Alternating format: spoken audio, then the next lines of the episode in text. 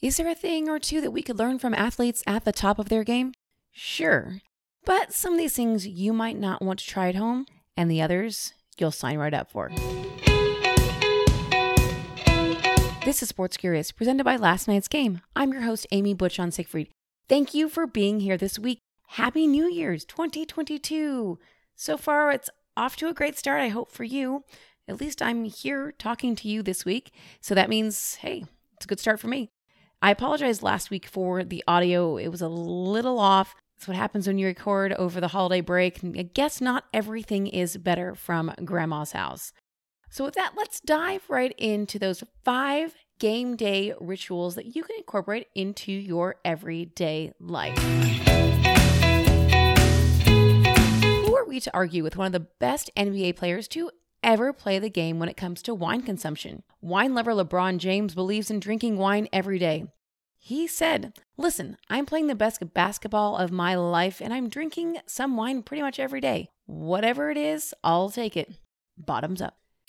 Sleep seems like the first thing to go with so much on our plates.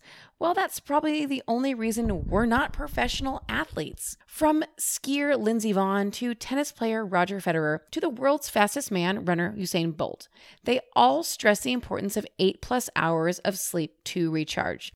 In fact, Bolt sleeps eight to 10 hours a night and takes a nap. Did you know that Tom Brady nearly missed a Super Bowl when he fell asleep in front of his locker during the pregame? Exercise is critical in keeping your stress levels low, and no surprise, yoga is a fan favorite for athletes across all sports.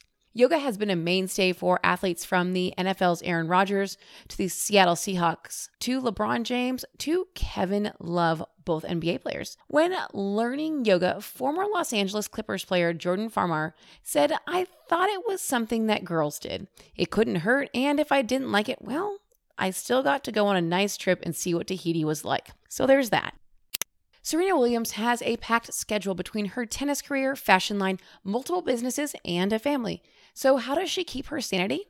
Apps. Her favorite is Toggl, an app that keeps track of her time, breaking down what percentage of each day goes into the three significant areas of her life her family, her businesses, and tennis. She admitted to Fast Company that she adopted a new appreciation for tech since marrying tech founder Alexis Ohanian. However, she still relies on everyday apps like Zoom and Slack to coordinate her work and Zero to track all of her eating habits. In the do not try this at home category, try a little urine if your hands are worn down from typing on the computer all day. Yes, you heard that correctly. Baseball greats like Moises Alou and Jorge Posada have made their hands game day ready by peeing on them, and it's only crazy if it doesn't work. Now for an honorable mention. Brooklyn Nets star Kyrie Irving is known for his abstract ideas, like vehemently defending his theory that the world is flat. But one ritual he does before every game, and if the away team allows him for away games, that you might be able to borrow is that he burns sage or smudges the court to clear the energy. That might come in handy when he returns to the court on January 5th after being out since the beginning of the season. He will still only be able to play at away games as the unvaccinated Irving is unable to play at home games in the Barclays Center in Brooklyn. Well, that's it for this week. As always, thank you so much for being here. We love chatting with you every single week, and it makes me and my team so happy to have you on board. Now, if you love the free content you receive every week, head on over to wherever you get your podcast and hit that subscribe button.